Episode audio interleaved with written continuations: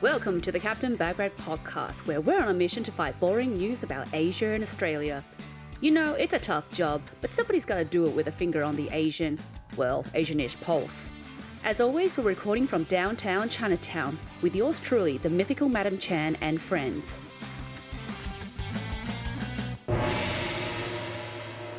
Welcome back to another episode of the 7 Minute Pulse for another jam packed, bite sized, unexpected Asia, ponder ponders, and secret Asian, Asian ish.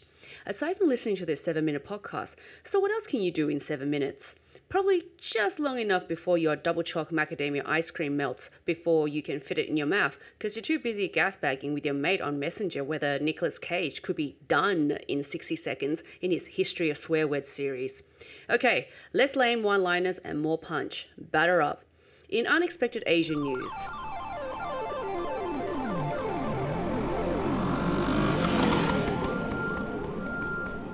Every year, I look forward to seeing what Lamb Australia is dishing up for their annual lamb campaign.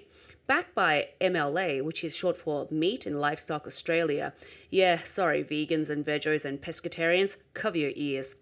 So the 2021's lamb promotion, the Great Wall of Lamb, was certainly not bad at all. In theme with Rona's driven state division across Australia, that's got New South Wall roaring louder than state of origin. Everyone seems to be picking on New South Wales' disease state of affairs.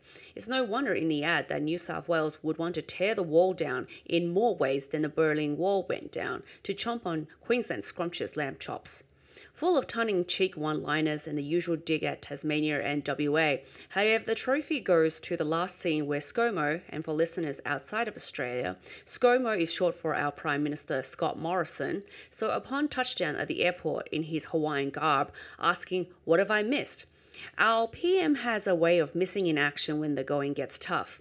Where the bloody hell were you, ScoMo, when the 2019 bushfires destroyed families, Christmas, the koala community, and multiple states? He was in fact in Hawaii and decided to enjoy the entirety of his leave instead of rushing back home to manage the crisis. And when COVID 19 hit Australia straight after the fires, again we saw ScoMo MIA for a federal approach to tackle the spread of COVID. Is it just me, or does ScoMo live by his Tourism Australia legacy? Where the bloody hell are you whenever a crisis is in need of its Prime Minister? Putting ScoMo aside, if you were highly entertained by this year's Lamb Australia's ad, or just a meat lover, check out my favourite. 2016 Operation Boomerang No Australian Should Be Lamb Alone. And 2017's Everyone's Welcome because we are all boat people rather tasteful and almost culturally appropriate. Now, check out these headliners on Google before they disappear off Australian shores. Japan develops fake hand to replace human girlfriends. Yes, you heard this. In a world where we are intrinsically tied to technology and the effects of COVID 19 creating social isolation and anxiety, Japan is leading the way for that fake girlfriend experience. If you squirm at the thought of, you know, touching a real person's hand or just being touched in general, well, Japan has a solution for you. I suppose it's been inspired by Thing from the Addams family. A robotic arm is so human and warm-like, you'll never need to caress a living, breathing person again. The robotic arm is covered with a soft, pliable gel to feel more like skin than machine, and when you squeeze it, it actually squeezes back. The cloth inside the machine even emits the fragrance of a woman's shampoo. Oh my god, I love your hair. And if you want the warm hand to seem a little nervous, definitely a sign it likes you, you can even make it sweat. Now, this sounds creepy, right? Oh, it doesn't stop there. Sounds of your virtual girlfriend's steps and breathing and the rustle of her clothes. You can play through it all on an app on your smartphone. Like, I am almost speechless. This could be the demise of the female species and human civilization if these full size fembots take shape.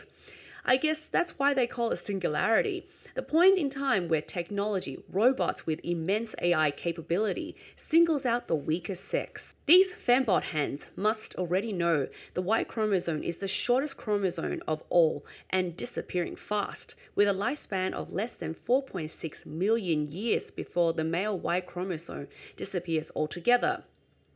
Now, heading all the way south to Thailand, Thai monk wins lottery. Everybody's got their good luck charm or rituals, but have you ever wondered if, you know, dreaming about touching a coffin could win you 18 million baht with three winning lottery tickets? So that's translated to about 790,000 Australian dollars. Well, that's exactly what happened to a monk in Thailand who bought these tickets when a lottery seller came into the temple asking for help because nobody else would buy any tickets from him. In true altruism, the monk donated a majority of, to the temple, people in need, and to help others in the future.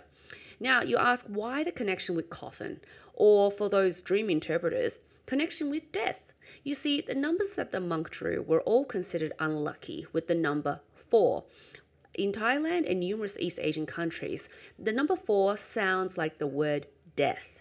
That's why you'll find elevators in Asia and also here in Sydney with large Asian residential markets skipping the numbers 4, 14, 24, and so forth because it is considered bad luck to be living on those floors. However, in the case of this lucky monk, those superstitious fours brought him good fortune. His numbers were 4, 40, 47, 74, and 44. All this talk of superstition, dreams of coffin and death, I wouldn't exactly call this a mythbuster, probably more like a ghostbuster.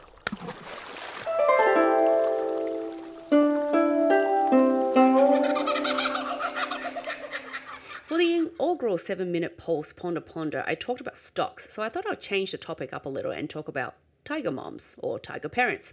Both topics are, of course, Asian, if not Asian ish, and completely relatable to those who are good at maths, love spending money, with overbearing parents while still living at home. On this week's Ponder Ponder, I've been pondering about young tiger cubs asking the darnest things. How to break the news to my tiger parent that I have a significant other. Well, first of all, a tiger mom can usually smell it before it happens. They say women have intuition, you pretty much have to multiply that by the number of stripes that your mother has, or your tiger mom, to figure out the acuteness of her intuition. So if you're lucky and you have an average tiger mom, she'll probably notice when you come home as a Bayesian. I mean, you'd be even more lucky to know that you actually don't have a tiger parent if you come home as a Phasian. If you, however, have an extreme or white tiger mom, she knows when you go missing from feeding time the chances are she's already hinting for you to invite the unsuspecting prey, your significant other, over for dinner to keep the enemy, you know, closer.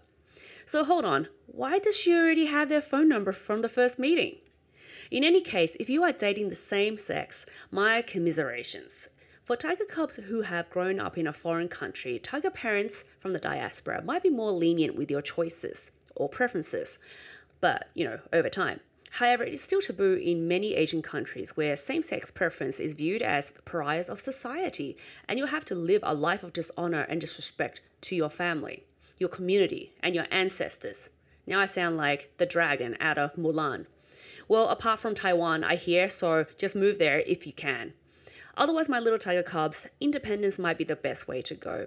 Try and see if you can convince your parents to go on an international exchange for study or, you know, forever, or find a way to earn your own money to move out of home, move in with some friends, and experience life for yourself.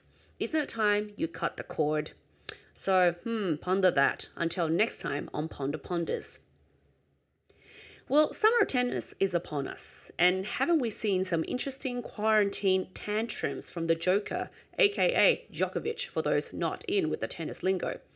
Yes, why are we even listening to his moans when this guy started the tennis COVID party? Because it was more important to have a good time, right? Or maybe this is in fact his strategy to infect and conquer as the reigning world number one. This year, I'm keeping an eye on Naomi Osaka.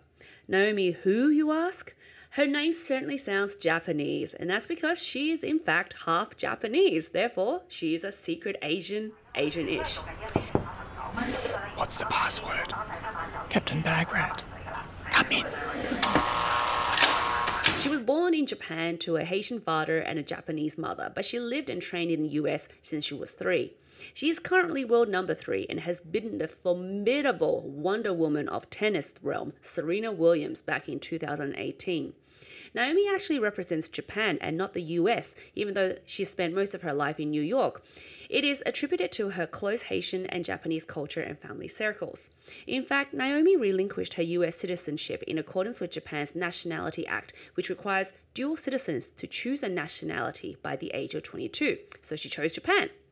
Since beating Wonder Williams, Naomi has been winning Grand Slams and is definitely the draw card for iGens alike. She won Oz Open in 2019, and fingers crossed she does Japan proud in the coming days.